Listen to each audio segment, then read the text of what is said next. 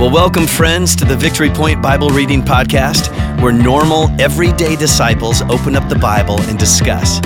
We don't claim to be theologians here, but no one ever said you had to be to read and interpret and apply the Word of God to your life. So thanks so much for joining us today, and here's your host. Hello, VP family and listeners. Today is Monday, March 6th. I'm Kim Hauer. This week, my guest is Jenny Turrison. I am excited to have her with us this week um, and hear what God's been speaking to her through our studies. So, welcome, Jenny. Thank you for having me. Yes, absolutely. Um, so, yeah, tell us a little bit about yourself for some who may or may not know you. Um, I feel like if you are a longtime VPer, you probably know me as Jenny Zerkes.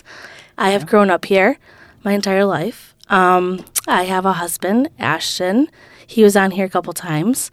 And we have four year old twins, or almost four year old twins, and a doggy at home. And yeah, we All live in. West Olive. Yeah. So, um, what do you do? Do you stay home? Do you work outside the home? I work part time. I work Tuesdays and Wednesdays doing hair Okay. um, in a salon off Ottawa Beach Road. Nice. Yes. Um, and you said West Olive, and I always have to ask the question because I live in West Olive as well, but I live on the like west side towards the lake. Do you live on the west side of 31 or do you live on the east side of Oh, 31? we're East Siders. Oh, I see. Most everybody I know, they live on the east side. I It's don't know such what a the deal big is. area. It is. It is a huge area, mm-hmm. um, but it is split by the highway. So Yes. you live on one side or the other. Yep. Yep. There's divide. That's awesome. um, all right. So you do hair. I do. Yeah. Awesome. I don't think I knew that. So, Yeah. I grew up doing hair. My mom did hair. My sister did hair. well, how about that? It's a Yeah. family of hair stuff. It is. It's That's- fun. Very cool. That does not surprise me now that I kind of, you know, think about you. And we were just talking before about messy hairstyles, Oh. and I cannot do them. But I can see as a hairstylist, you for sure would have to, and you probably love it. Oh yeah. Just throw it up and go. Right. Yeah. Makes it easy. Um, well, thank you again for joining me this week. Um, I'm excited about it. Um, let's jump into the scripture today. Uh, we are still in the book of Matthew, as we have been um, and will be for a while. Uh, it's kind of nice. We get to take a deep dive into Matthew and look at um, smaller chunks of scripture. Um, so we are up to Matthew 9, uh, towards the end, verse 35 through 38. And I am going to read that one today. Um, I'm going to read it out of the New Living Translation. And the, the title of this section says The Need for Workers. Jesus traveled through all the towns and villages of that area, teaching in the synagogues and announcing the good news about the kingdom. And he healed every kind of disease and illness. When he saw the crowds, he had compassion on them because they were confused and helpless, like sheep without a shepherd. He said to his disciples, The harvest is great, but the workers are few. So pray to the Lord who is in charge of the harvest. Ask him to send more workers into his fields. So, as you read that and um, studied, what kind of stood out to you? Um, we've been kind of doing the three questions. Um, so you can either answer that way, or was there something that just overall stood out to you as you read that? Um, I would have to say, um, what stood out to me. I underlined um a verse in my Bible. I have the message. Yeah. So it said, when he looked out over the crowds and his heart broke, so confused and aimless they were, like sheep with no shepherd. What a harvest, he said to the disciples, how few workers on your knees and pray for the harvest hands. So he's excited for the disciples to get down on their knees and start praying to make more disciples because there's so many people to. Oh, I can't think of the word. Yeah, like harvest, like Yeah. like reap the fields, right? Yes. Like we want Yeah. people to come to Jesus. So Yeah, let's get to work. Let's go. yeah, yeah, and I like um, I like the way it was worded in there. I'm trying to think of which words. Um, get on your knees and pray. I think is that what you Yeah, said? on your knees and pray for the harvest workers Yeah, or the harvest hands. yeah. That was one thing that kind of stood out to me in this passage as well was um, at the end where it does say that the harvest belongs to God. Mm-hmm. You know, He's the one that's in charge of the harvest, how plentiful it is, and all of that, right? That's His job. Our job is to pray Right. for more workers Yes. Um, because then we can have the more workers we have, the more we can help, you know, bring in the harvest. Right. Um, so yeah, I liked that. You know, like on your knees and pray.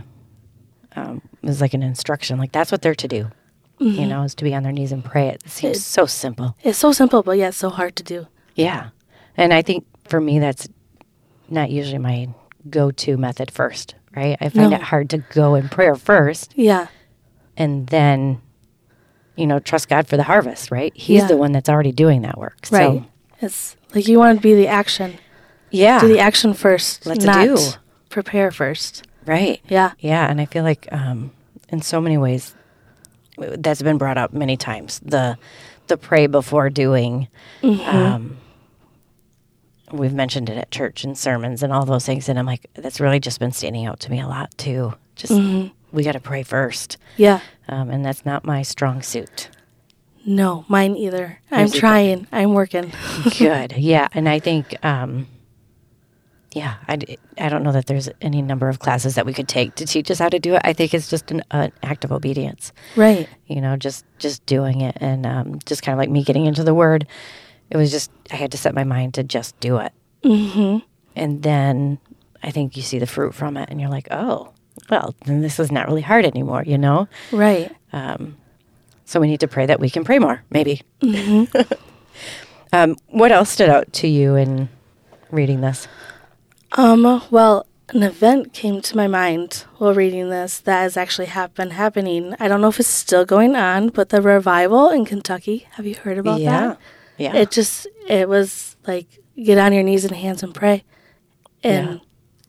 that's what they're all doing and worshiping, yeah and i think that's quite something drawing a huge crowd. It was amazing. yeah Read about it. Yeah, I agree. I think that um, yeah, that movement of the Holy Spirit into that chapel is quite amazing. It's cool to see. It's it, it's encouraging. Um, but you're right. There's a lot of a lot of the stories are about the students just on their hands and knees. Um, my guess is that there's a lot of on their hands and knees and repentance, um, and that's I think what brings in and ushers in the movement of the Spirit. Yeah. Um, but obviously, the movement of the Spirit came before that too to bring him to that place. And yeah, that's Yeah. a good image, a good story, you know, Yeah. example of what that's like. That's just what was in my head when I was reading it. Yeah, that's very cool. And I can see why when your your version says, you know, get on your knees and pray. Yeah. You know, not stand up and pray, get on your knees and pray. Um, I like too how you mentioned early on um, how Jesus had such compassion for the people. You know, that's where the harvest and the workers comes in. It's because Jesus looks at the crowd of people that he sees and he's encountering, and um, his heart is just, I don't know, one of the things um, when I was doing a little bit of deeper dive, it was like, I don't know if we can even describe the depth um, that Jesus felt that compassion. You know, what I mean, like it's just the depth of his soul that he felt compassion on these people, right? Like he wants everybody to get into his kingdom. Yeah. It doesn't matter what you have done. Yeah, yeah, and I so yeah, I just loved that. Um, I also found it interesting that after that this comes after a whole lot of verses of Jesus really being unfairly criticized about what he was doing by religious leaders, by the you know politicians of the day, um, pretty much everybody had been attacking him, and yet he just kept on going. He's like, I'm just going to keep on going. I'm going to keep doing my work. My job is this, so I'm going to keep moving. I'm going to keep going to the synagogues, the other towns, the other villages. Um, and so that to me was encouraging. Yeah. You know, no matter what we face, just keep on moving. You right. know? He's got our back. Yeah. Yeah. So, anything else that stood out to you, or um, anything that would be a, a challenge that we could leave our listeners with for the day? A step of obedience. Get on your knees and pray. There you go. Yeah. Yeah. I think just do it, right? I mean, just do it. Don't talk about it. Just do it. yeah, I think we have to resolve to do that. Um, and just as we talk this and end this out, um, as we're recording this, it happens to be Ash Wednesday. So while we're doing this, um, I believe now it's an online prayer service that um, is happening. Um, but right, that's just going on right now as we record this, and um, an act of obedience, just praying. Um, and I just think that's kind of like uh, with with Lent, right? The season of Lent. What's something maybe you could give up, but what's also something you could pick up and Right, do. right. This is something I think we could take on, you Yeah. know, and do. I never thought of it that way. Yeah. Um, so this, of course, is airing after Lent. But if you haven't chosen something yet, there's still time to do that. So um, maybe you can pick up the act of prayer um, and just getting on your knees before God. And um, we're told that the Spirit intercedes for us, so we don't have to know what to say. You know, God knows what's on our heart. The Holy Spirit intercedes for us, so He hears the cries and the groanings of our heart, and He can translate that for us to God. So uh, it doesn't even require a whole lot of like gifted wording to do it No. right. You know, No. Yeah. Just be yourself. yeah. Um, well, very good. I think that I think we tackled the scripture pretty well today on this. Um, hit some of the key things, and um, yeah, our challenge is to get on your knees and pray. Um, and I just uh, pray for all of you on this Monday that you'll have a great day. Um, that you'll be blessed and that you will find an opportunity to um, carry this out in your own life, in your own home. Uh, so have a great Monday. We will be back tomorrow with more scripture. See ya. Well, thank you for joining us today for the Victory Point Bible Reading Podcast.